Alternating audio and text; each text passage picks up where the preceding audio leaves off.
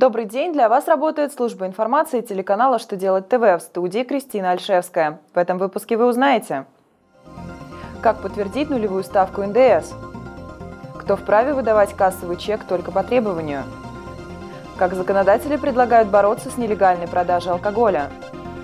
Итак, о самом главном по порядку –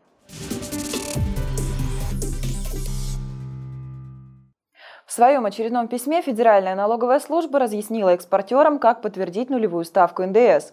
С 1 октября 2015 года вместо таможенных деклараций и транспортных документов налогоплательщики вправе представить их электронные реестры. Форма и формат этих реестров уже утверждены ФНС России.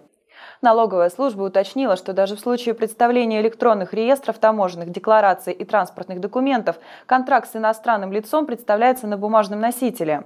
Налоговый орган, приводящий камеральную налоговую проверку, вправе истребовать у налогоплательщика документы, сведения из которых включены в электронные реестры, и если в течение 20 календарных дней налогоплательщик не сможет их представить, нулевая ставка НДС будет считаться неподтвержденной.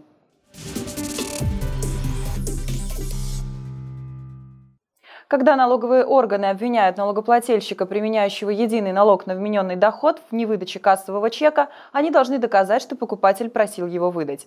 В противном случае наказать продавца-вмененщика за нарушение кассовой дисциплины не получится. Так постановил Верховный суд Российской Федерации. Он акцентировал внимание на том, что чек предоставляется именно по требованию, потому что плательщики ЕНВД вправе не применять при денежных расчетах контрольно-кассовую технику. Но приобретая у них товар, покупатели могут потребовать документ отчетности, подтверждающий оплату.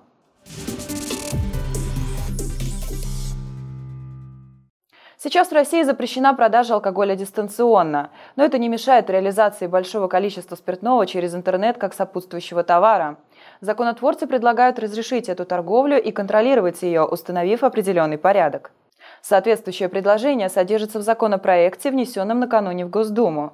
В сети разрешат реализовывать спиртное организациям, имеющим лицензию на осуществление производства, хранения и поставку произведенной алкогольной и спиртосодержащей пищевой продукции, либо лицензию на закупку, хранение и поставку алкогольной и спиртосодержащей продукции.